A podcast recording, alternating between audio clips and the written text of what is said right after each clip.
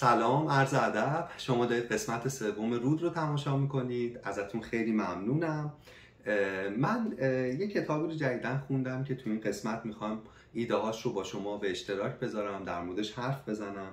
به نام افسردگی نهفته. در مورد یه افسردگی پنهانی حرف می‌زنه که سراغ آدم های کمال طلب میاد عنوان دیگه کتاب اینه راه رهایی از کمال طلبی وقتی که بر افسردگی نقاب می‌کشد.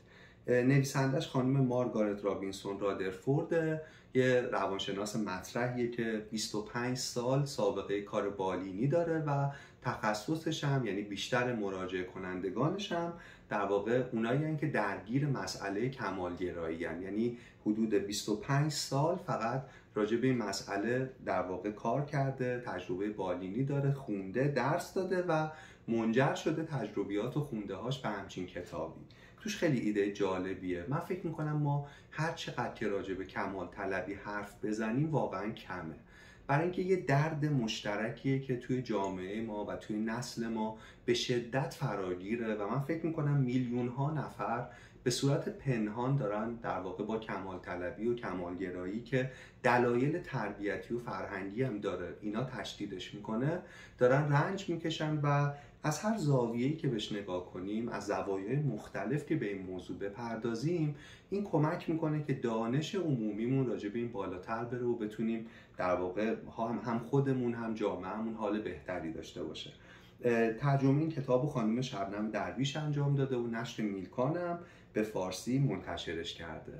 قبل اینکه شروع کنیم اینم بگم که همونجور که می‌دونید من تحصیلاتم تو حوزه روانشناسی نیست. و اگر راجع به این کتاب حرف می‌زنم نه در نقش یک روانشناس بلکه در نقش بیشتر یک مبتلا دارم که داره جستجو می‌کنه که حال خودش بهتر شه. دارم به این موضوع می‌پردازم و کاری که دارم می‌کنم اینه که کتابی رو که یک روانشناس تو این حوزه نوشته برای مخاطب عمومی هم نوشته که شبیه من در واقع برای مخاطبان عمومی مثل خودم تعریفش کنم برای اینکه اون سطح دانش عمومیمون راجع به سلامت روان کمی بره بالاتر. برای همین تو این جور اپیزودا که موضوع موضوع روانشناسی من سعی می‌کنم به متن کتاب و به اون چیزی که نویسنده روایت کرده وفادار بمونم و در واقع از خودم چیزی اضافه نکنم. برای همین تو این دفتر بزرگه در واقع نوشتم. مسائل و وقتی هم توضیح میدم خیلی احتمالا به خود دفتر رجوع کنم که اون روایت رو بتونم در واقع خیلی سریح و خیلی بدون در واقع فیلتر خودم بتونم منتقلش کنم. خانم رادرفورد توضیح میده که بین کمال طلبی و افسردگی رابطه پنهان و عمیقی وجود داره تو این کتاب میره سراغ آدمایی که از بیرون ظاهرا همه چیز دارن و ظاهرا بسیارم آدمای قوی به نظر می‌رسن آدمای محکمی به نظر می‌رسن. آدمایی که توی خانواده توی شرکت توی محیط دوستانشون توی اکیپشون کسی هن که اتفاقا بهشون رجوع میشه برای حل مشکلات. آدمایی که رفتارهای تکانشی مثل اینکه یهو به هم بریزن یهو یه دوره سنگین افسردگی تجربه کنن نوسان عاطفی کنن اینا رو بروز نمیدن. اما از درون پشت این قاب پشت این نقاب اصلا هم درد نداشت و پشت این نقاب همه چیز مرتبه دارن رنج عمیقی رو تجربه می‌کنن و این رنج ممکنه یه جایی انقدر دیگه طاقت فرسا بشه که خطرناک بشه. راجع به کسایی حرف می‌زنه که ممکنه مثلا دست به اقدام وحشتناکی مثل خودکشی بزنن و آدمای پیرامونشون وقتی این خبر رو میشنون واکنششون اینه که چطور ممکنه همچین آدمی که انقدر محکم بوده که هیچ علائمی بروز نمی‌داده دست به همچین کاری بزنه. راجع به آدمایی حرف می‌زنه که پشت نقاب بینقصی داشتن رنج میکشیدن. راجع به آدمایی حرف می‌زنه که همه زندگیشون بدون هیاهو بدون سر و صدا بدون اینکه به دیگران نشون بدن یا اعلام کنن گرفتار چرخه های ترسناک و دردناک از خود بیزاری بودن. اما صدای رنجشون رو کسی نشنیده. بی هیاهو از درون رنج میکشیدن تا جایی که دیگه شرایط براشون بحرانی شده. این اپیزود در واقع هم برای شماست. اگر در واقع با ویژگی که ذکر می‌کنیم دوچار این کمال طلبی حادین و تبدیلش کردین بدون اینکه بدونید به افسردگی نهفته هم برای شماست اگر این ویژگی رو ندارید اما در اطرافیانتون در عزیزانتون در اعضای خانوادهتون یا در دوستانتون ممکنه کسی باشه که دوچار این رنج بزرگ باشه و وقتی راجع به این بیشتر بدونید می‌تونید بهتر بهش کمک کنید می‌تونید بیشتر شرایطون آدم رو درک کنید. فرق افسردگی نهفته که از کمالگرایی میاد یعنی اون ایده افسردگی نهفته با افسردگی های رایج شناخته شده اینه که دیدن علائم افسردگی تو افراد کمالگرای افراطی خیلی کار سختیه. یعنی یه پرفکشنیست یه کمالگرا به طرز پرفکتی می‌تونه پنهان کنه افسردگی رو حتی از خودش. عنوان انگلیسی کتاب اینجا باز می‌تونه به ما خیلی سرنخ جالبی بده. اسم کتاب به انگلیسی پرفکتی هیدنه. یعنی به صورت بینقصی پنهان شده و در مورد افسردگی حرف می‌زنه که یک کمالگرا به صورت پرفکتی حتی از خودش می‌تونه پنهان کنه. از نظر دیگران برای همین ممکنه حالش کاملا خوب به نظر برسه اما زیر نقابش رازهای دردناکی ممکنه. در واقع نهفته باشه و می‌خوایم امروز راجع به این رازها با هم حرف بزنیم.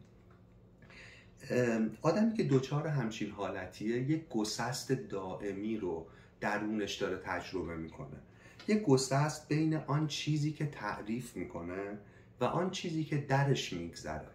یک گسست بین احساسی که به خودش اجازه بروزش رو میده و احساسی که عمیقا و واقعا درونش داره تجربه می‌کنه.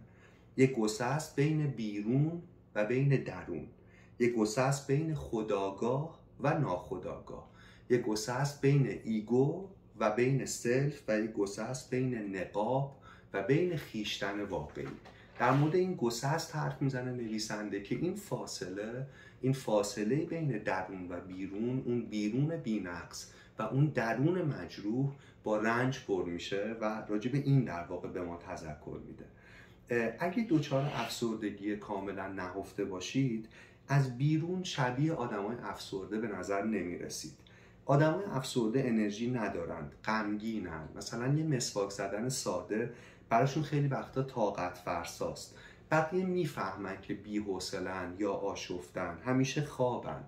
خلاصه رفتاراشون می‌خوام بگم یه عالم پیام به دنیای بیرون میفرسته که احتیاج به کمک دارن.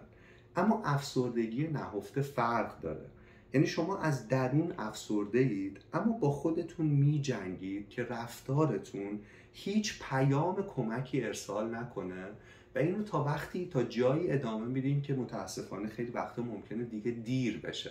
یعنی ممکنه دیگه اون روان زخم دیگه خیلی شدت پیدا کنه. چون همه این مدت پنهانش کردیم برای همینه که این آدم و وقتی یهو دچار بحرانه خیلی شدید میشن واکنش اطرافیان اینه که چطور ممکنه این آدم این کار رو کرده باشه. چطور ممکنه؟ ما دیشب باش حرف زدیم ما دیروز دیدیمش. ولی وقتی کسی تو افسردگی نهفته به بحران می‌رسه صفر تا صد بحران رو جوری که نویسنده توضیح میده با سرعت بیشتری پر می‌کنه تا کسی که افسردگی رایج بالینی داره. اینکه اون کسی که افسردگی رایج بالینی نشون میده علائمی نشون داده و در واقع بروزی داشته که این باعث شده که حداقل خودش بدونه که تو چه شرایطیه.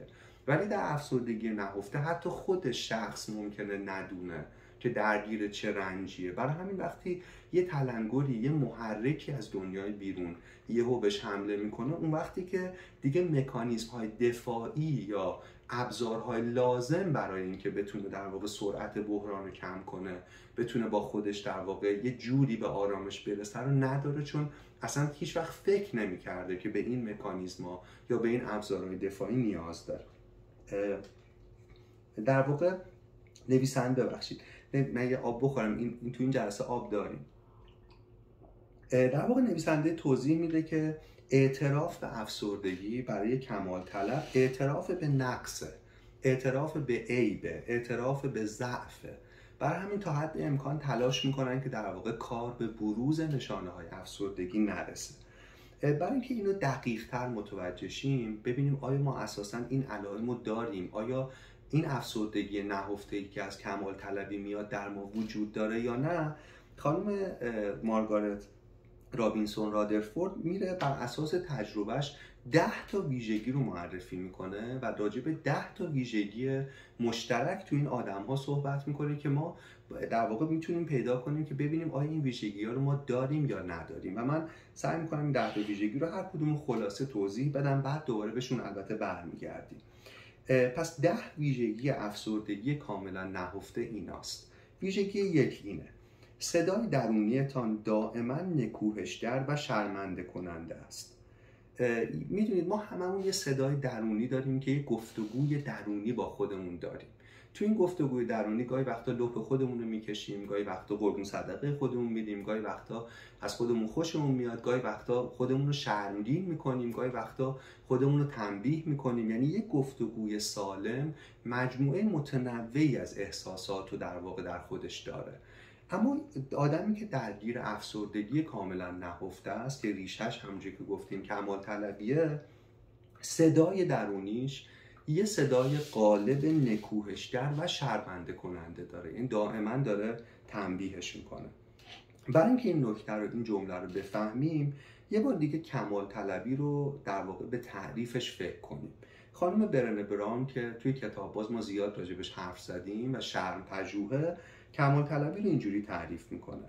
میگه که یک سیستم فکری خودویرانگر و اعتیاد آور است که هسته اش این باور است که اگر بینقص زندگی کنم و همه کارها را بینقص انجام بدهم و بینقص به نظر برسم مغزم راحتم می‌گذارد و دیگر می‌توانم از احساسات دردناکی مثل شرم و قضاوت و سرزنش دور باشم. یعنی هسته این در واقع رفتار کمال طلبانه این که تلاش می‌کنه اون آدم بینقص به نظر برسه اون صدای نکوهشگر و شرمنده کننده درونیه که دائما بهش میگه تو بیارزشی تو می‌دونی تو, تو, تو در واقع برای اینکه این صدا متوقف شه باید حتما کارهای بزرگ بکنی کارهای بینقص بکنی و این توی لوپ میندازه اون آدم و دیگه. یعنی در واقع اون کار رو انجام میده برای اینکه بینقص باشه ولی هیچ وقت اون صدای نکوهشگر که توضیح میدم ریشه در کودکی داره متوقف نمیشه و در واقع فقط این چرخه ها دردناک و دردناکتر میشه و این گفتگوی درونی. اگر بهش نپردازیم ممکنه خشونت بارتر از چیزی که امروز هست هم بشه. این یکی از دردناکترین چرخه های ذهنی آدمیزاده که همه دارن ولی تو بعضی ها که دچار افسردگی نهفته میشن این گفتگو شدیدتر هم هست. دومین ویژگی افسردگی کاملا نهفته اینه. احساس مسئولیت شدید و بیش از اندازه دارید. در واقع یه ابر مسئولید یعنی راجع به همه چیز و همه کس خودتون مسئول می‌دونید. تو کتاب راجع به یه شخصیتی یه مراجع کننده خانم مارگارت حرف می‌زنه به نام آدام که کودکی داشته که پدری که در واقع دائم المست و دائم الخمر بوده دائما بچه هاش رو شکنجه عاطفی و روانی و ذهنی و روحی می‌کرده. دنبال یه بهونه بوده که بچه ها رو به صف کنه و در واقع توی زمان طولانی یک ساعته شماتتشون کنه که من چقدر کار می‌کنم چقدر زحمت می‌کشم شما چقدر قدر نشناسید اینو کی شکسته این تقصیر کی بوده؟ و در واقع یه جورایی همه اون کامپلکس ها و عقده هاش رو فرافکنی می‌کرد اینجوری روی بچه هاش آدم بچه مسئولی بوده و یک جایی توی کودکی وقتی این شکنجه روحی وقتی همه بچه ها رو جمع کرده بوده و پدر داشته در واقع عذاب می‌داده و مادرشون گریه می‌کرده تصمیم می‌گیره که همه مسئولیت و همه تقصیرها رو به عهده بگیره. یعنی موردی که پدر دنبال مقصرش بوده رو اون انجام نداده بوده اما دستش میاره بالا و میگه کار من بوده تنبیه میشه. و نویسنده توضیح میده که تو فرایند درمان هم آدم می‌فهمه هم درمانگر که انگار دیگه بعد از اون لحظه و بعد از اون سکانس که آدم در کودکی دستشو میاره بالا انگار دیگه دست آدم همه عمر همون بالا باقی میمونه. یعنی این واکنش که در واقع همه چیز تقصیر منه و همه مسئولیت ها رو به من بسپارید و من همه چیز رو انجام میدم. می‌دونید این در واقع یکی از ریشه های همین کمالگراییه که منجر به افسردگی نهفته میشه. من تو تجربه خودم توی کلاس تو مدرسه وقتی نوشته های شاگردامو میخوندم پای قصه هاشون میشستم یه چیزی که می‌دیدم اینه که بسیاری از بچه ها یعنی این چقدر فراگیره بسیاری از بچه های من در واقع برای والدینشون مجبور شده بودن والدگری کنن. یعنی یه جایی اون والدین پدر یا مادر یا هر دو به خاطر اینکه به بلوغ عاطفی نرسیدن و به خاطر اینکه مسائل خودشون و خودشون نمی‌تونن حل کنن از فرزندی که اتفاقا از بقیه بچه هاشون مسئولیت پذیرتره استفاده می‌کنن برای اینکه این بار سنگین رو روی دوش این کودک بذارن. و این عجب جنایت خاموشیه که تو میلیون ها خونه تو سرزمین ما داره رخ میده. یعنی جایی که والدین همچین کاری می‌کنن در حالی که باید والدگری بکنن برای فرزندشون در واقع دارن این وظیفه رو روی شونه های لاغر و ضعیف کودکی میندازن که درگیر مشکلات خودش باید باشه و فرصت کودکی کردن رو ازش می‌گیرن. در واقع باوری که تو ذهن این کودک ایجاد میشه چون آمادگی پذیرفتن و مسئولیت رو نداره علاوه بر کلی روان زخمی که همیشه باش باقی میمونه اینه که ارزش من در مواظبت کردن از دیگرانه. و اینجا جایی که ارتباط اون کودک با خودش قطع میشه. و مسئولیتی رو میپذیری که اصلا آماده نیست براش. می‌خوام بگم شاید این برنامه این حرفا این کتابا بتونه کمک کنه بتونه یه تلنگر باشه برای ما که اگر در کودکی فرزندمون ناخواسته نادانسته چون این کاری باش کردیم ولی الان شروع کنیم اون کار رو متوقف کنیم. الان مهمترین منبع التیام برای اون کودکی که شاید بزرگ شده خود ماییم که این کار رو کردیم الان به این فکر کنیم که این رابطه هنوز امکان بازسازی و هنوز شانس احیا داره. اگر ما متوجه آنچه که در کودکی انجام دادیم برای فرزندانمون بشیم. سومین ویژگی سومین ویژگی افسردگی کاملا نهفته اینه.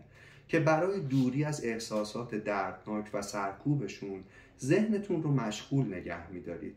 می‌دونید؟ یعنی دائما زندگی و ذهنتون رو شلوغ می‌کنید برای اینکه اصلا سراغ اون احساسات دردناک نرید. یه مفهومی رو خانم رادرفورد راجبش حرف می‌زنه به نام تیغه کشی که این مدارای سالمه یعنی چی؟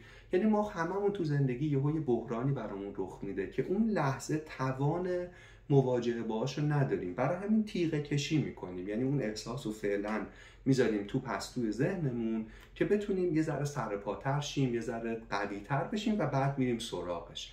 ویژگی تیغه کشی اینه که صدای اون رنج از پشت این تیغه نازک هنوز به گوش می‌رسه. یعنی ما کاملا انکار یا سرکوبش نمی کنیم اما در واقع کسانی که دچار افسردگی نهفته میشن آدمایی که فقط تیغه کشی نکردن بتون ریزی کردن. یعنی اون رنج رو و اون اتفاق رو گذاشتن یه جایی و کاملا سعی کردن فراموشش کنن. و یکی از روشاشون هم مشغولیت های زیاده. یعنی انقدر ذهنشون رو درگیر می‌کنن و انقدر زندگی شغلیشون زندگی عادی و روزمرهشون انقدر شلوغ نگه میدارن و انقدر ذهن پرهیاهویی برای خودشون می‌سازن که صدای کودکی که درخواست کمک داره در ذهنشون رو نشنوند و اون صدا رو در واقع یه جورایی از بین ببرن. انقدر این کار رو انجام میدن که اگر روزی با رنجشون مواجه بشن دیگه حتی نمیشناسنش. و نکته مهم اینه که دوستان ما با مجموعه نظریات روانشناسی در نظریه های مختلف از فروید و یونگ و آدلر و بقیه بگیرید اینو می‌دونیم که رنج ها درد ها در تاریکی و در سکوت تکثیر میشن و دردناکتر میشن. یعنی با همه اختلافاتی که انواع نظریات و مکاتب روانشناختی با هم دارن در یک نقطه با هم مشترکن. پس این حرفیه که میشه محکم و با صدای بلند این حرف رو زد و اون اینه که در رنج ها در سکوت تولید مثل می‌کنن. وقتی که ما فکر می‌کنیم که اونها رو سرکوب کردیم و بهشون توجه نمی کنیم اتفاقا دارن دردناکتر میشن. یه جمله که نویسنده تو جاهای مختلف کتاب بهش اشاره می‌کنه اینه که درد ناآشنا ترسناکتر از درد آشناست. درد ناآشنا ترسناکتر از درد آشناست. چون درد آشنا رو آدم می‌تونه بالاخره چاره کنه می‌تونه بروز بده می‌تونه درک کنه می‌تونه تحلیل کنه می‌تونه ریشه یابی کنه می‌تونه گریه کنه می‌تونه التیام بده. اما با درد ناآشنا اصلا طرف نشده و برای همین قدرت اون درد ناآشنا در قدرت ترسناکیه. یکی از بیماران یکی از مراجعان خانم رادرفورد بهش میگه اگه درد من برای صندوقچم خیلی بزرگ باشه براش گاف صندوق می‌سازم. به هر حال نمی‌ذارم بیاد بیرون. و در واقع توضیح میده که این روشیه که اکثر اکثر کمال طلب ها تو زندگیشون انجام میدن برای دردهاشون گاف صندوق های بزرگ می‌سازن که نیاد بیرون. اما اینجا خوبه که در واقع ببینیم که چرا ما اون احساس رو سرکوبش می‌کنیم. توی یه اپیزودی از رادیو راک که من خیلی اون اپیزود رو دوست دارم و دوست دارم شما بشنوید اسمش حراس از احساسه. ما با استناد به یک کتاب دیگه ای راجع به این توضیح دادیم که چرا ما از بعضی از احساساتمون انقدر میترسیم که سرکوبش می‌کنیم. تو اون کتاب اون روانشناس توضیح می‌داد که این احساسات احتمالا سه تا ویژگی دارن. یا هر سه رو دارن یا یکی رو. یکیش اینه که ممکن اون احساس ممنوع باشه. خب؟ دیگریش اینه که ممکن اون احساس دردناک باشه. و سومی اینه که ممکن اون احساس پیچیده باشه. یعنی ما یه احساس رو سرکوب می‌کنیم به دلیل اینکه ممنوع دردناک یا پیچیده است. مثلا فکر کنید خانمی که در یه بار کتاب بازی مثال رو زدم ولی خوبه اینجا کار می‌کنه. مثلا فکر کنید خانمی که فرزندش رو به دنیا آورده و دچار افسردگی بعد زایمان شده. احساسی که داره نسبت به نوزادش تجربه می‌کنه اینه که خب اون احساس رایج یا اون کلیشه هایی که جامعه راجع به رابطه مادر و فرزند میگن رو اون نداره. پس این ممنوعه که در واقع او بخواد بروز بده که الان نمی‌خواد وقت زیادی با کودکش بگذرونه. این دردناکه که بخواد فکر کنه که من نسبت به بچم الان مثلا گاهی وقتا حس خوبی ندارم. چون با اون کلیشه های هنجارهای خوب جامعه نمی‌خونه. و این پیچیده است که او بخواد به این فکر کنه که من چرا همچین احساسی دارم. پس به هر ستای این در واقع دلایل ممکن اون آدم این احساس رو سرکوب کنه و این اوضاع رو فقط بدتر می‌کنه. وقتی ما احساسی رو سرکوب می‌کنیم چه اتفاقی میافته؟ این خیلی نکته مهمیه. یکی از گلوگاه های مهم بحث اینه. خونجاشو با دقت بشنوید. وقتی ما احساسی رو سرکوب می‌کنیم اون احساس بد اون بد بودن اون احساس از بین نمیره. احساسات اینجوری نیستن که با نادیده گرفتنشون برن پی کارشون. ولی حس بدشون میمونه اما چرایی و دلایل اون احساس بد از بین میره. اونا قیچی میشه. اون حس بد میمونه و اینجوری اون مثلا خشمی که ما تو اون لحظه تجربه کردیم و چون ممنوع بوده مثلا خشم راجع به خانوادهمون بوده راجع به والدینمون بوده چون تو فرهنگ اون ممنوعه اون احساس رو سرکوب می‌کنیم دلایل اون خشم رو قیچی می‌کنیم ولی اون که از بین نمیره تبدیل میشه به استراب یعنی احساس ممنوع دردناک یا پیچیده ای که ما انکارش می‌کنیم نمیره پی کارش. به یه چیز مبهمی تبدیل میشه به نام استراب. یه استراب مدام که دلیل هم نداره. اینجا می‌رسیم به چهارمین ویژگی یا علامت افسردگی نهفته. همیشه نگرانید و چون نمی‌دانید دقیقا چرا سعی می‌کنید با کنترل محیط یا اطرافیانتان استرابتان را کم کنید. فکر کنم دیگه با اون توضیح قبلی روشن شد دیگه. یعنی دوچار یک استراب مبهمن که واکنششون هم بهش اینه که این محیط پر از عدم قطعیت رو سعی کنن کنترل کنن که اون استراب از بین بره. در حالی که اون استراب ربطی به دلایل بیرونی و محیطی ممکنه نداشته باشه. به خاطر اون سرکوب احساسه که داره رخ میده. ویژگی پنجم افسردگی نهفته اینه که احساس ارزشمند بودنتان ذاتی نیست و فقط وابسته به دستاوردهایتان است. جالب است که به تعریف و تمجید هم بی یعنی که شما ذاتا برای خودتون ارزش قائل نیستید.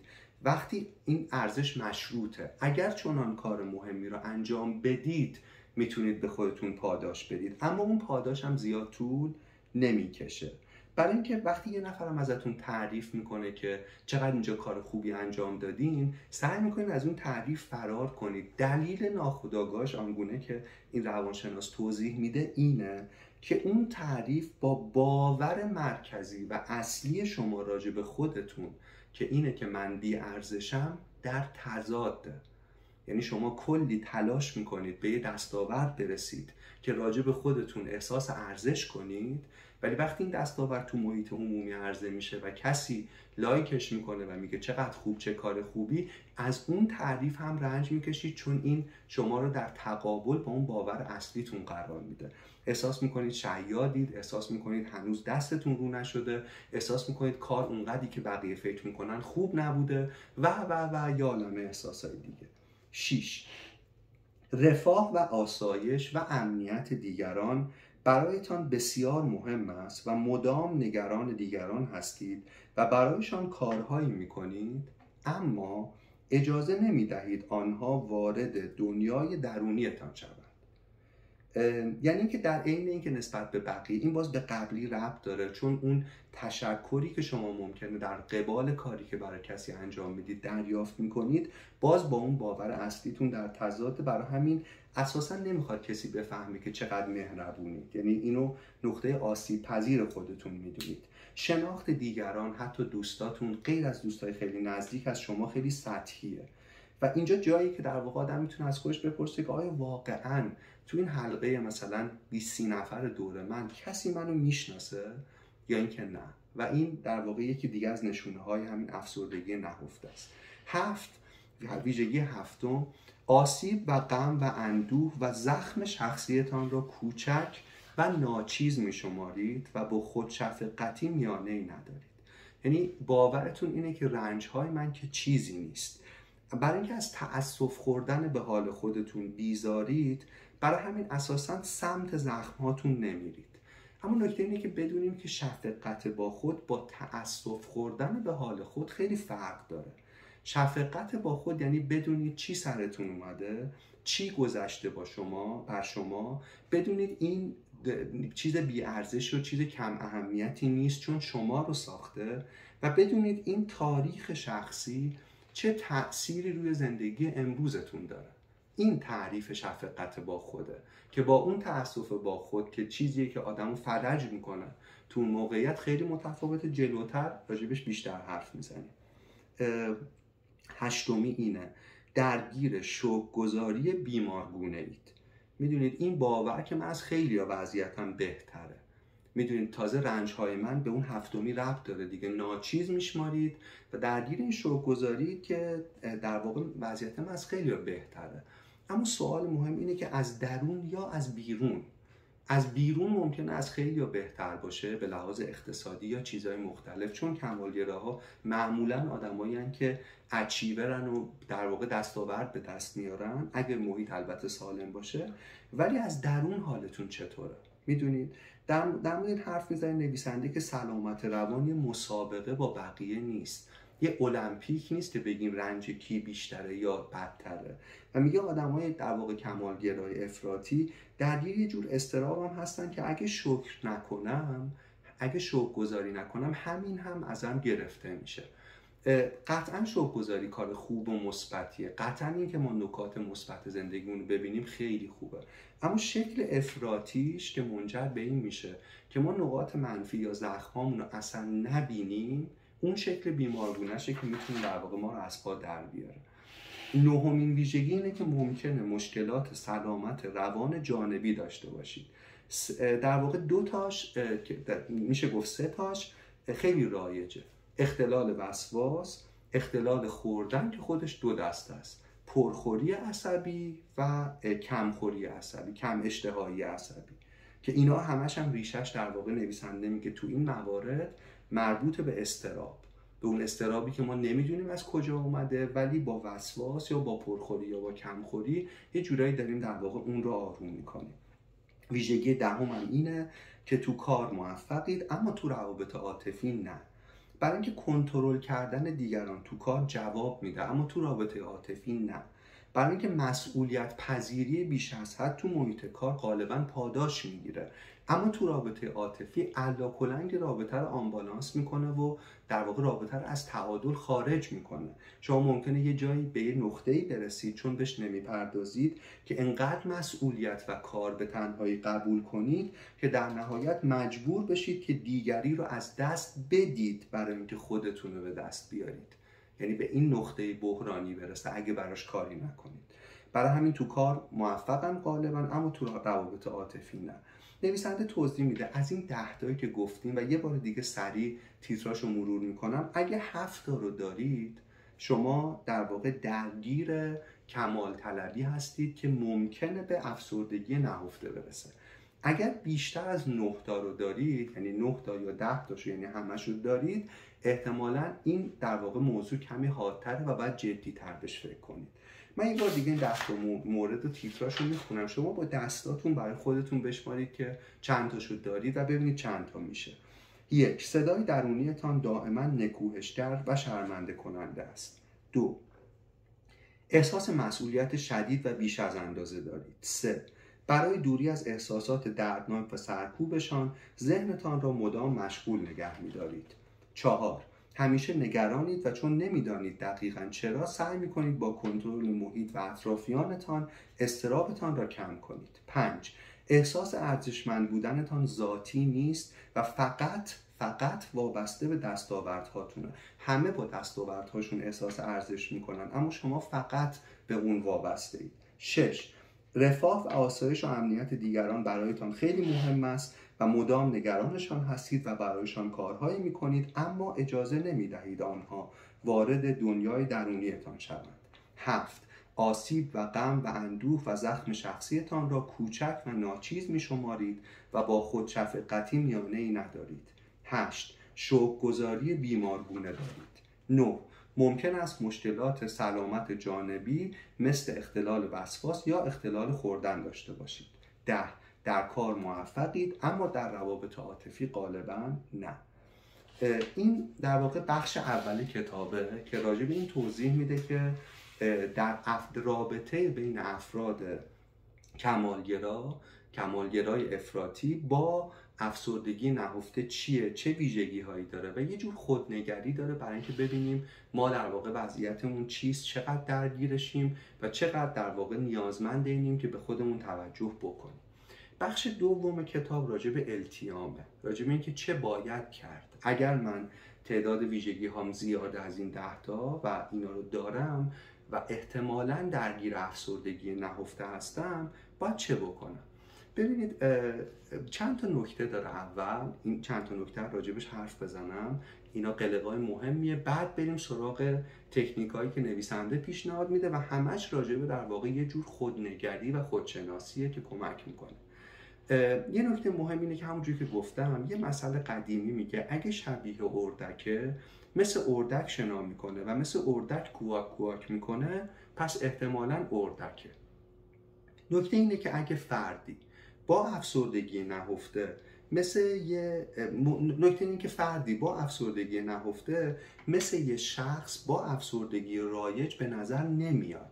یعنی شبیه اردک نیست شبیه اردک شنا نمی‌کنه شبیه اردک کواک نمی‌کنه اما ممکنه اردک باشه. می‌دونید؟ یعنی می‌خوام بگم تشخیص افسردگی نهفته تشخیص پیچیده ایه تشخیص ساده ای نیست. خب؟ پس یه نکته مهم اینه. گفتم اردک یه چیزی افتادم توی دانشگاه استنفورد که خیلی های کمالگرا اونجا چگالیشون زیاده و تعدادشون زیاده. یه سندرومی هست به نام سندروم اردک استنفورد. چند وقت پیش اونجا اوضاع سلامت روان دیدن که خیلی بحرانی شده. مثلا نرخ خودکشی نرخ افسردگی نرخ انواع اختلالات اوضاع سلامت روان خوب نبود. وقتی بررسی کردن دیدن یکی از مهمترین دلایل یا شاید مهمترین دلایل که انواع رنج روانی استنفورد رو فرا گرفته سندروم اردک استنفورده. داستان اینه که در استنفورد شما باید نابغه به نظر بیاد یکی از خفن ترین دانشگاه های دنیاست دیگه. و در واقع نابغه به این شکل که انگار تلاشی هم برای نابغه بودن نمی کنید خب؟ یعنی یه اردک روی آب خیلی ثابت و با وقار به نظر می‌رسه. اما زیر آب یه پازدن عجیب و غریب پرهرج و مرجی در کاره. دانشجویان استنفورد برای اینکه این پرکاری نبوده که در واقع تایید می شده این نبوغ بوده. یعنی اگه تو بعد جوششی می بوده نه کوششی چون اونجا پر آدم های نابغه است اون تقلای زیر آب از همدیگه پنهان می‌کردن. اون چه که داشته برشون میگذشته اون بیخوابیا اون نشدنا اون شکستا اون احساسات رو پنهان می‌کردن. برای اینکه شبیه نابغه‌ای به نظر برسن که نبوغ از درونش میجوشه. و این کمال طلبی و اون افسردگی نهفته اوضاع در استنفورد اوضاع بیمناکی کرده بوده. حالا شروع کردن در واقع در مورد اینکه اینا بتونن شعر کنن بتونن بگن بتونن تقلای زیر آب رو به اشتراک بذارن. با بقیه دارن کلی برنامه انجام میدن. اما سوال این که اصلا در دانشگاه ما کسی به این ماجرا به این اوضاع سلامت روان فکر می‌کنه یا نه که فکر نمی‌کنه؟ فکر کنه. نکته دوم که نویسنده میگه ببینید نویسنده این کتاب آدمیه که 25 سال راجع به این ماجرا کار کرده. مخصوصا تو دهه اخیر همه پژوهشاش راجع به این بوده. خب؟ برای همین قلقا و چالش های این مسیر رو که یه آدم کمال طلب باش روبرو می‌دونه. و نکته دوم اینه که این سفر این التیام این درمان نباید به عنوان یه پروژه دیده بشه. قرار طول بکشه. میگه آدمایی که دچار کمالگرایی افراطی هن دوست دارن یه پروژه ببیننش در یک ماه سریع جمعش کنن التیام پیدا کنن و خوب شن. میگه نه این فرق می‌کنه. اون چیزی که دلیل بیماری و رنج شما شده نمی‌تونه درمانش کنه.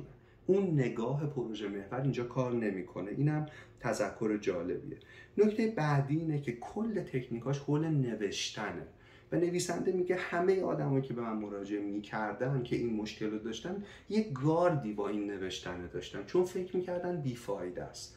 یعنی درمان در چیزیه که اتفاقا در نگاه اول ممکن از نظر شما کار عبسی به نظر برسه. اما اعتماد کنید چون واقعا در نوشتن جادویی وجود داره. اما این نوشتن باید هدفمند باشه. کاری که نویسنده می‌کنه و این کتاب می‌کنه اینه که یه سری سوال خوب می‌پرسه. یعنی یه سری موضوع خوب برای فکر کردن به ما میده. بقیه کار با شماست. یعنی هیچ درمانی وجود نداره که از جیبش در بیاره و بگه این. این درمان در یک کلمه خودنگریه نوشتن بهش کمک می‌کنه و اون نوشتن اگه موضوع سوالات خوب و درست باشه که به هدف می‌خوره اون وقت می‌تونه خیلی بیشتر و سریعتر هم کمک کنه. خب؟ یکی از سوالایی که می‌پرسه یکی از خودنگری های مهمی که میگه باید راجبش بنویسید اینه که فکر کنید که راهبردهای شما برای بقا چی بوده؟ این خیلی مفهوم مهمیه. سالم بوده یا ناسالم بوده؟ بذارید مثال بزنم. ببین همه ما در کودکی اگر کودکی پرتنشی یا توی خانه در واقع پرتنشی زندگی کردیم که اکثرمون کردیم یه جایی برای اینکه زنده بمونیم برای بقا مجبور بودیم یه راهبردی رو در واقع بسازیم و بر اساس اون بتونیم اون شرایط بد رو تحمل کنیم. مثلا توی خونه پرتنش که دائما دعوا و اینا وجود داره ممکنه یه بچه راهبرد بقاش خوشایند بودن در واقع باشه. اینو انتخاب کنه که با خندوندن بقیه در واقع سعی کنه که خوشایند و در واقع قابل قبول به نظر بیاد. یکی ممکنه به خیالاتش فرار کنه. یعنی راهبرد بقاش این باشه که بره تو دنیای فانتزی ذهنیش. یکی ممکنه بمونه و بجنگه. و والد والدینش بشه. یعنی راهبردش برای بقا حل مشکل یا مسئله باشه. ورود باشه و برای بچه مثلا شاید ده ساله نه ساله اون خیلی مسئولیت بزرگیه. معمولیت غیر ممکنیه. یکی ممکنه نامرئی بشه. یکی ممکنه بخواد با درس خوندنش در واقع خودش نشون بده یا بهش فرار کنه. یا چیزهای مختلف. نویسنده میگه اول به این فکر کنید. بنویسید که راهبرد من برای بقا احتمالا چی بوده؟ یعنی من حتما در کودکی داستانی رو از سر گذروندم که دوچار کمالگرایی افراطی و بعد افسردگی نهفته شدم و یکی از ریشه های این اون راهبردیه که من برای بقا انتخاب کردم اما هنوز دارم اون رو انجامش میدم. یعنی دیگه یادم رفته که تو خونه نیستم. دیگه یادم رفته که جام امنه. دیگه یادم رفته که نیاز ندارم خوشایند همیشه به نظر برسم. یا این مشکل دیگه مشکل من نیسته بخوام حلش کنم. پس این مسئله مهم اینه. یه موضوع انشاء دیگه که بهش فکر کنیم. راهبردهای بقای شما چی بودن؟ دقیقا اینجوری می نویسه که نقشی که در کودکیتان بازی می کردید چه بوده؟ آیا هنوز دارید همون نقش رو بازی می کنید اگه ایفای اون نقش رو الان متوقف کنید چه اتفاقی میفته مثلا اینکه الان خوشایند نباشید چه اتفاقی میفته چقدر بقاتون الان در خطره؟ آیا همه هویت شما وابسته به اون نقشه؟ به اینا خیلی سوالای خوبیه. خیلی سوالای خوبیه. و در واقع که بنویسیم خیلی درا برامون باز میشه که اصلا داریم چی کار می‌کنیم. خیلی از ما بزرگ نمیشیم. تو اون وضعیت کودکی فقط میمونیم فقط پیر میشیم. بزرگ نمیشیم. یه نکته دیگه که نویسنده میگه اینه که باز رو فرق تفاوت افسردگی رایج بالینی و در واقع افسردگی نهفته بحث می‌کنه. میگه تو افسردگی رایج بالینی متضاد اون افسردگی سرزندگیه. یعنی اون آدمی که افسردگی رایج بالینی نداره سرزنده است. اما در افسردگی نهفته متضادش ارتباط با خیشتنه. یعنی اگه افسردگی رایج بالینی نبود سرزندگیه افسردگی نهفته نبود یا فقدان خیشتن پذیریه تو خودتو نپذیرفتی آنگونه که هستی. و دلایلش حتما باز به کودکی برمیگرده. تو افسردگی رایج بالینی این پیوند فرد با جهان بیرونه که خیلی مهمه.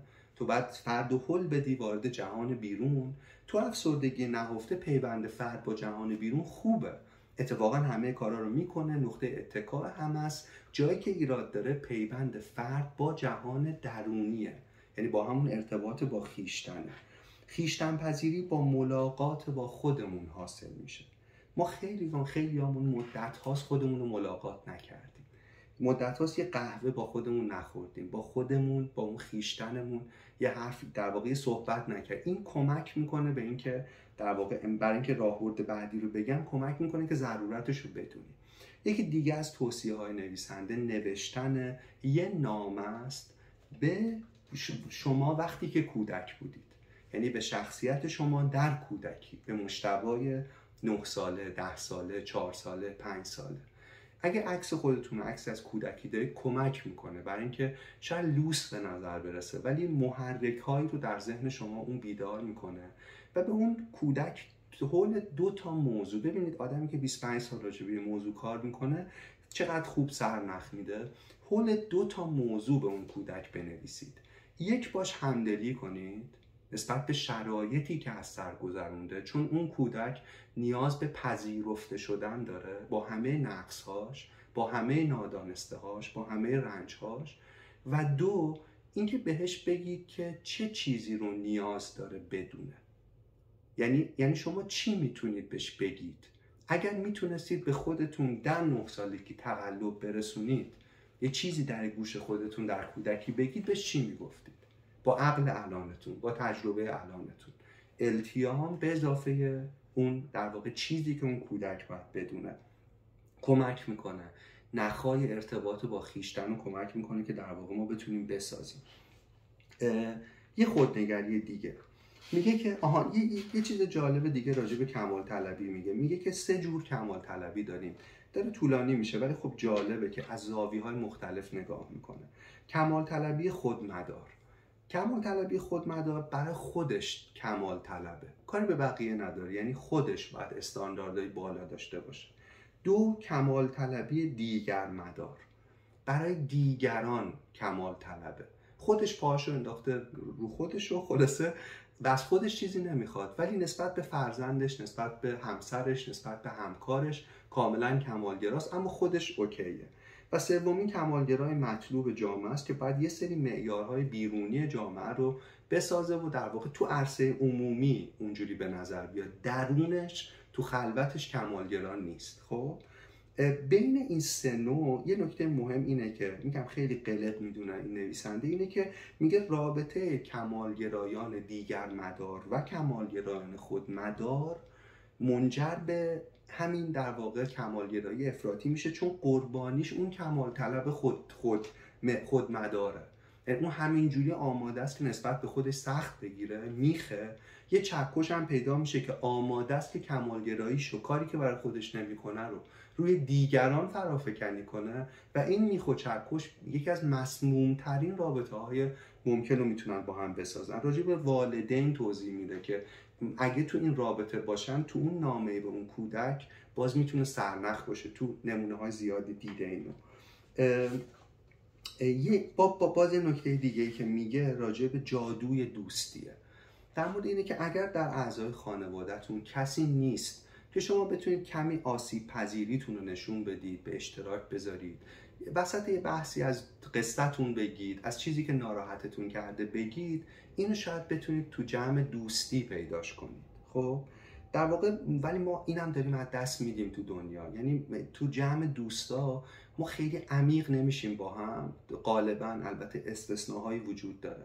برای اینکه درگیر بازیم. یعنی من توصیه اینه که یه ذره صدای موزیک رو کم کنیم یه دست کمتر مافیا بازی کنیم یه پیک کمتر بخوریم.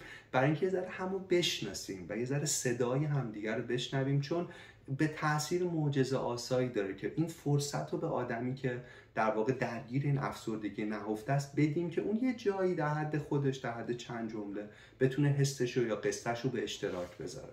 خیلی کمک می‌کنه. چون عموما خانواده عامل همچین اتفاقی خود خانواده سخت می‌تونه کمک کنه. پس این راهنمایی خوبی در مورد دوستان. نویسنده میگه برای شما راحت نیست به عنوان یک کمالگرا. می‌دونم که در واقع به اشتراک بذارید اما واقعا لازمه که اجازه بدید که کسی از درگیری هاتون خبر داشته باشه. توضیح میده که التیام فرایندی نیست که بتونید تو تنهایی مطلق تیش کنید. در عین که رون نوشتن اون خودنگری تاکید می‌کنه معتقد از یه جایی به بعد این نمایش این قصه باید یک شنونده یک بیننده داشته باشه. یعنی کسی باید سهیم بشه درش. و بپرسید از خودتون چه که چه کسی در تیم شماست. چه کسی تو تیم شما که می‌تونه اون آدم خیلی هم به شما نزدیک نباشه. اتفاقا جالبه تجربه زیستش میگه اون آدم ممکنه حتی یه لایه دور باشه از شما. برای همین بشه راحت تر باش ارتباط گرفت و حرف زد. میگه سه تا تجربه نویسنده میگه که سه تا ترس و مانع تو آدما دیده که قصهشون رو به اشتراک نمی‌ذارن. یکی اینه که میترسید با این اطلاعاتی که به دیگران می‌دید ممکنه چیکار بکنن؟ چون شما تو موضع آسیب پذیر قرار می‌گیرید. دو میترسید تصورشون از شما عوض شه. دیگه اون چهره بینقص نباشه. و سه میترسید که از همه پرتکرارتره. میترسید کلا بیفایده باشه. هر ستاشو بحث می‌کنه و توضیح میده که اینطور نیست. اگر آدم درست انتخاب کنید اون با اون اطلاعاتیش کاری نمی‌کنه تصورش از شما عوض میشه اما صمیمانه تر میشه و سه اینکه اصلا بیفایده نیست. اصلا بیفایده نیست. بسیار می‌تونه کمک کنه. توی کتابی کتاب تقریبا کودکانه میخوندم که شخصیتی از یه شخصیت دیگه ای فکر از یه شخصیت اسب بود که می‌پرسید شجاعانه ترین حرفی که تالا زدی چی بوده؟ و اون جواب میده کمک. یه جا تو زندگیم گفتم کمک. کمک خواستن به معنی تسلیم شدن نیست. اتفاقا برعکس. به معنی اینه که شما نمی‌خواید تسلیم شید. کسی که کمک می‌خواد نمی‌خواد تسلیم شه. اوج شجاعت رو نشون میده. کمک بخواد کمک بخواد و این خیلی می‌تونه کمک کنه. حرف زدن می‌تونه کمک کنه. من فکر می‌کنم این رنج کمال طلبی چون خیلی هم نسل رنج نسلی و جمعیه. ما می‌تونیم تو فضاهای عمومی حتی راجع شروع کنیم براش در موردش حرف بزنیم. یعنی یه تاپیکی بشه که آدما حتی غریبه ها بتونن در واقع بگن که رنج مشترکشون چی بوده تو این در واقع مسئله. نویسنده در مورد این حرف می‌زنه از یک در واقع خودکشی تلخی حرف می‌زنه که یه در واقع دانشجوی دونده خیلی بینقصی به نام مدی هالران انجام داده. که خیلی در واقع اطرافیان و جامعه رو تکون داد. ولی اونجا آدما رفتن تو جامعه آمریکا رفتن که ببینن چرا دختری که تو همه عکساش میخنده و قویه و ورزشکاره و میدوه و سالمه چرا از ساختمون نه طبقه خودش رو میندازه پایین؟ و نکته اینه که این ریشش کمال طلبیه حتی مدی توی کتابی که آنچه مدی را فراری داد کیت فیگن نوشته کتاب کیت فیگن نوشته توضیح میده که شاید مدی می‌خواست بر داستان زندگیش کنترل داشته باشد. حتی در آخرین لحظات حتی در خودکشیش که گویای این پیام بود که زندگی چگونه از پا درش آورده است. از زواهر امر پیدا بود که همچنان به نمایش تصویری موقرانه و قاطعانه از زندگیش اهمیت می‌داد. در حالی خودش رو انداخت پایین که خودکشیش با دقت یک پرفکشنیست طراحی شده بود و هدایا و نامه ها و چیزهایی که برای اطرافیانش باقی گذاشته بود هم همینطور.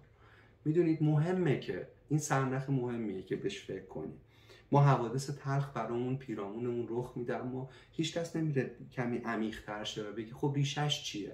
چه اشتراکاتی با دیگران داره؟ چطور بفهمیمش؟ چطور پیش گیری کنیم ازش؟ مدام تو فرهنگمون انکار می‌کنیم. یه نکته دیگه که نویسنده میگه راجع به آزادی عاطفیه آزادی عاطفی. دوستان من به این نتیجه رسیدم که آغاز آزادی آزادی درونی آدم است. و وقتی ما به خودمون نگاه می‌کنیم می‌بینیم اتفاقا آزادی عاطفی و احساسیمون گروگان گرفته شده. آزادی احساس کردنمون گروگان گرفته شده. یه نکته ای که نویسنده راجبش حرف می‌زنه در مورد این ماهیچه های صورت و خیلی جالبه. ببینید ماهیچه های صورت ما نخاش خیلی وقتا تو فرهنگی که مثلا کمالگرایی درش خیلی ترویج میشه به درون ما و به احساسات اصیلمون وصل نیست.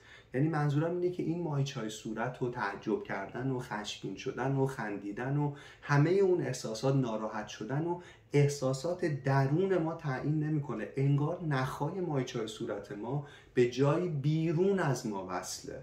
به هنجار به فرهنگ به خوب و بد به چیزهایی که یاد گرفتیم اونا داره تکونش میده. من خودم تازه فهمیدم که چقدر علکی جایی مجبور شدم تعجب و بازی کنم.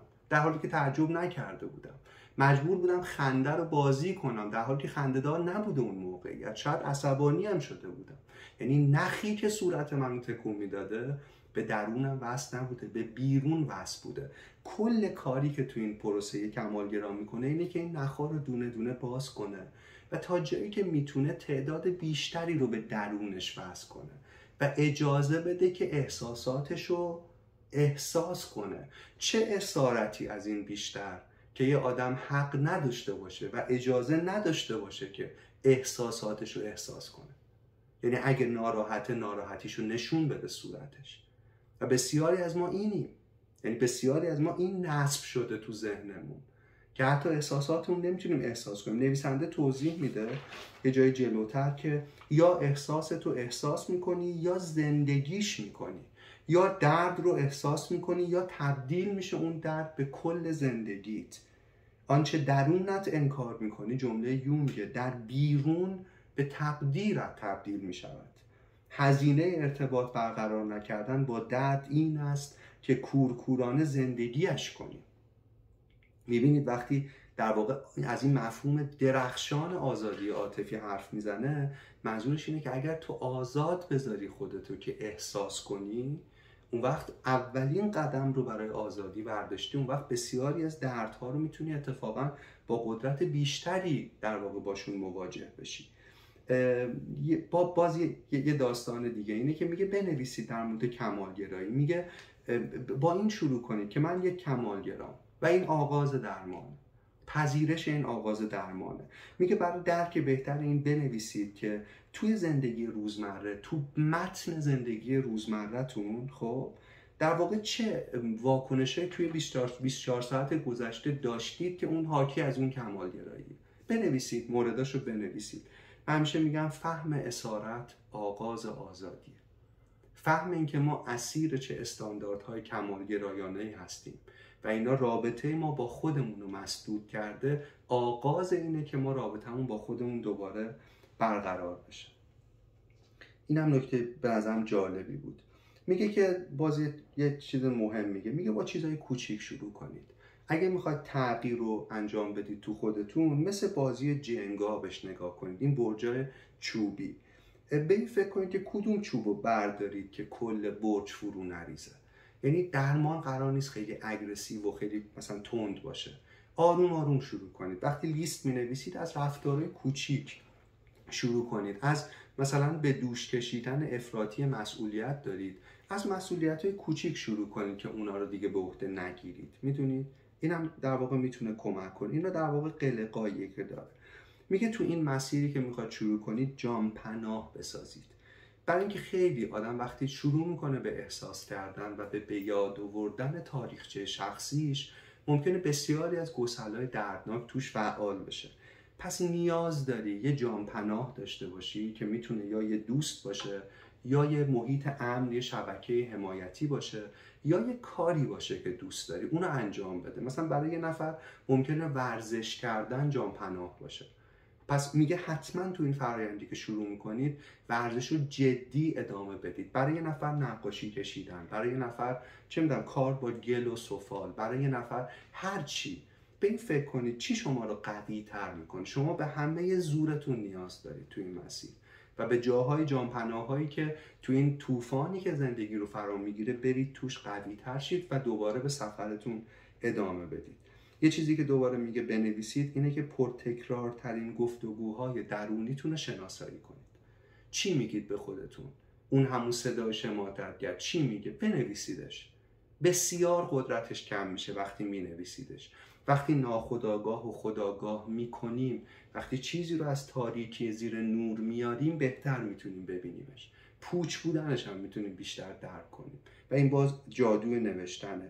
اگه اون صدای شما تدگر هست و می‌نویسید بعد چند تا سوال بپرس بپرسید. صدایی که دعواتون می‌کنه چرا اینطور فکر می‌کنه چرا اینطور با خودتون حرف می‌زنید؟ آیا حق با شماست یا نه؟ یعنی واقعا شما اینجا مقصرید. یا بیش از حد خودتون رو مقصر می‌دونید. آیا ربطی به کودکیتون داره؟ سوال بعدی. اون ربط چیه؟ آیا می‌خواید این چرخه تکرار بشه؟ و نکته مهم اینه که دوستان تا ما درمان نشیم این چرخه رو نادانسته به فرزندانمون منتقل می‌کنیم.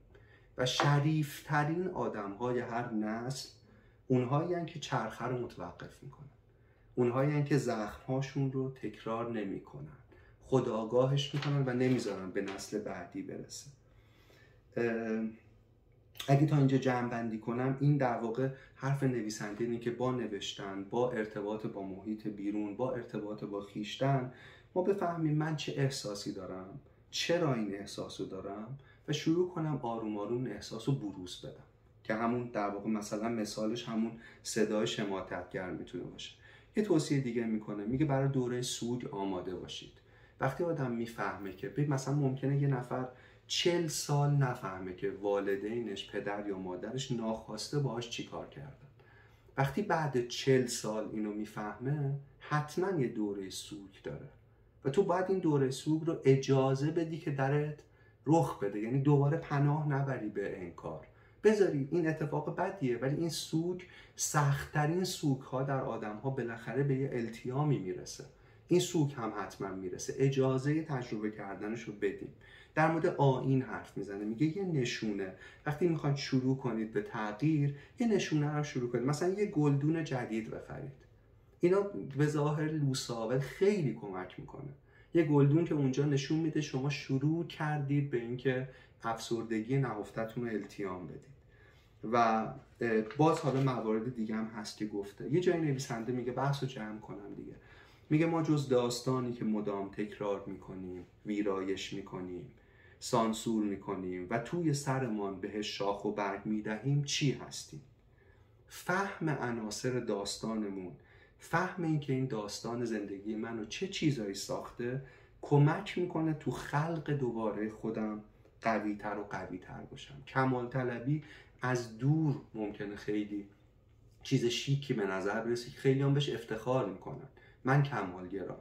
ولی اگه آدمی واقعا درگیر این کمالگرایی باشه و شدید می‌دونه که مثل یه سیاه چاله ای میمونه که هر چیز خوبی تو زندگی رو میبله. می‌دونید؟ و آزادی احساسی اینه که ما این قدم به درون این تاریکی و این سیاه چاله بذاریم و ببینیم از چی تشکیل شده برای اینکه جادوش رو و نفرینش رو باطل کنیم. آخرین جمله رو بگم و اون اینه که ببین دوستان ما تو اون چیزی که ازمون ساختن در کودکی، فرهنگ، نظام آموزشی، خانواده، محیط ما در اون چیزی که ازمون ساختن آزاد نبودیم. ولی در اون چیزی که می‌تونیم الان از خودمون بسازیم تا حد بسیار خوبی هم آزادیم هم مسئول.